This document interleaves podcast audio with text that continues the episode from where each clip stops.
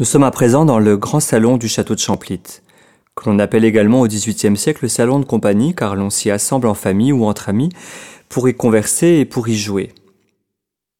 C'est une des plus grandes pièces du château, elle est de forme rectangulaire, elle se trouve à l'angle nord-est du château et elle est baignée par de très nombreuses fenêtres.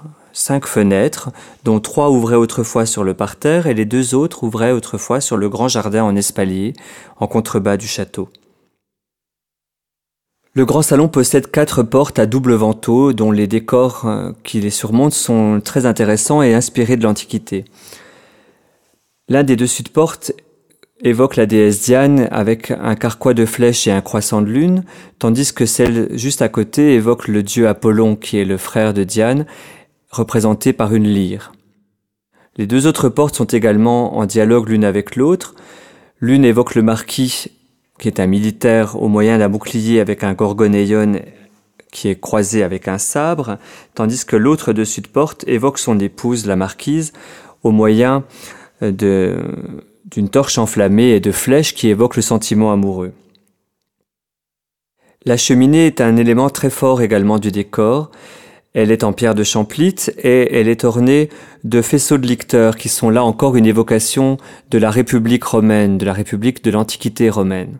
Les faisceaux de licteurs, en effet, étaient les symboles des magistrats dans, dans la République. Grâce à l'inventaire révolutionnaire, nous pouvons connaître l'ameublement de la pièce.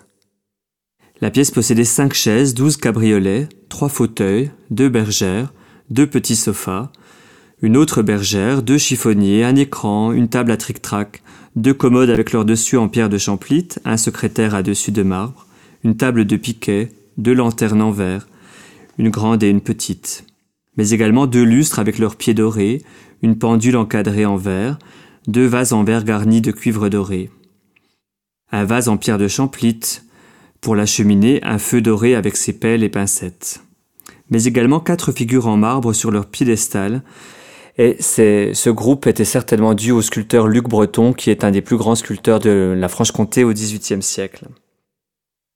Il était certainement le témoignage de la, de l'amour entre les membres de la famille de Toulongeon, puisqu'on y voyait Madame de Toulongeon avec ses trois fils. Nous apprenons également grâce à l'inventaire révolutionnaire que la pièce possédait un buste de Duguesclin en marbre, ainsi que sept tableaux ronds et carrés, qui représentaient apparemment les ancêtres du marquis de Toulongeon et qui était encadré en bois doré. Il y avait également cinq paires de rideaux pareils aux chaises et fauteuils, donc une harmonie entre le mobilier et les rideaux, mais également une glace surmontait la cheminée, elle était en deux morceaux. Nous trouvions également dans la pièce, autrefois, avant la Révolution, une boîte qui renfermait un jeu de loto.